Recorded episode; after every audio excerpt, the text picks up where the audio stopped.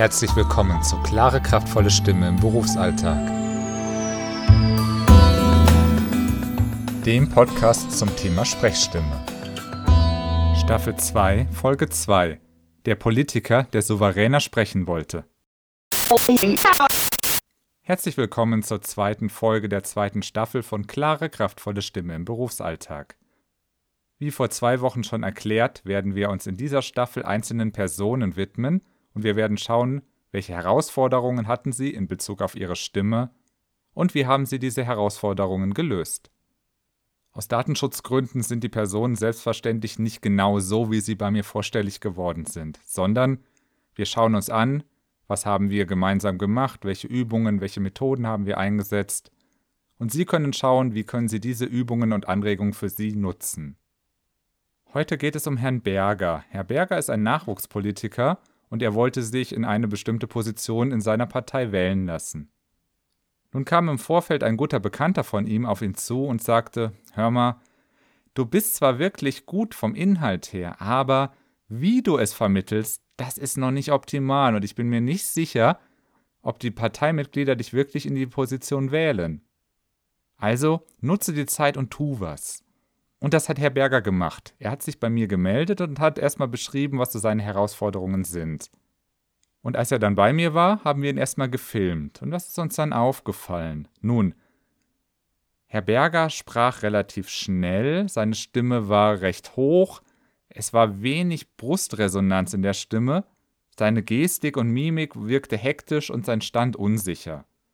Da Kommunikation ein multimodales Ereignis ist, mussten wir uns auch wirklich alle diese Punkte vornehmen, denn nur an einer Stellschraube zu drehen, das hätte nicht viel gebracht. Ich erkläre Ihnen jetzt warum. Fangen wir erstmal mit der Stimme an. Also, die Stimme war zu hoch und hatte wenig Brustresonanz. Was bedeutet das? Wenn ich immer so spreche, dann wirklich längst nicht so souverän, als wenn ich so spreche.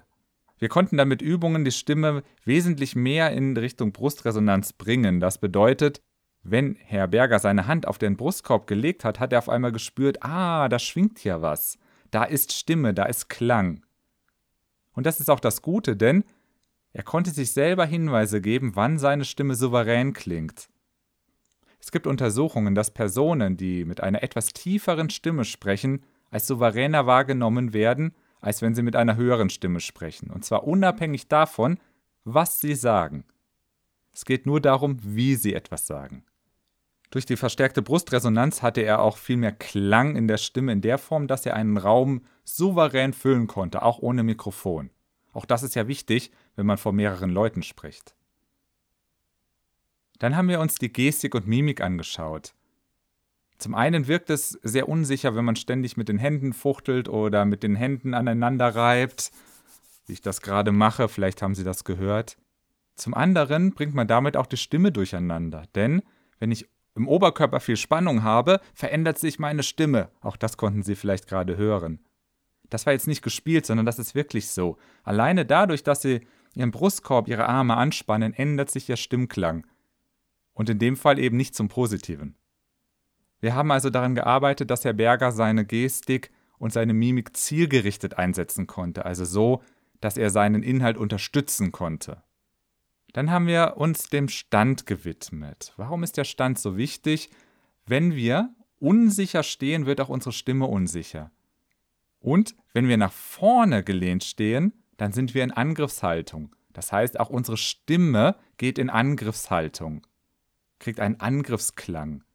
Und wem hören Sie wohl lieber zu? Jemanden, der Sie mitreißt oder jemand, der Sie vor sich her drückt? Der Name sagt's ja schon, ein mitreißender Redner und nicht ein vor sich herdrückender Redner begeistert uns. Wir haben also an seinem Stand gearbeitet und siehe da, in Kombination mit der Gestik, die souveräner wurde, mit dem Stimmklang, der souveräner wurde, und wir haben auch noch ein bisschen am Atem gearbeitet, damit er nicht mehr so hochatmete und dadurch auch wieder Hektik reinbrachte, sondern eine schöne Bauchflankenatmung entwickelte, was ihm auch wieder souveräner wirken ließ und den Stimmklang natürlich auch noch förderlich war. Also mit diesen ganzen Aspekten, an denen wir gearbeitet haben und immer wieder mit Filmaufnahmen, damit er sich auch selber Rückmeldung geben konnte, haben wir es geschafft, dass, Trommelwirbel, Herr Berger wahrhaftig die Position erhielt, für die er kandidiert hatte. Und das übrigens innerhalb von weniger Sitzungen. Also das war jetzt nicht monatelange Vorbereitung, sondern dadurch, dass Herr Berger ja wusste, wie es sich anfühlt oder wie es sich anfühlen muss, damit er souverän wirkt, konnte er sich selber immer wieder Hinweise geben.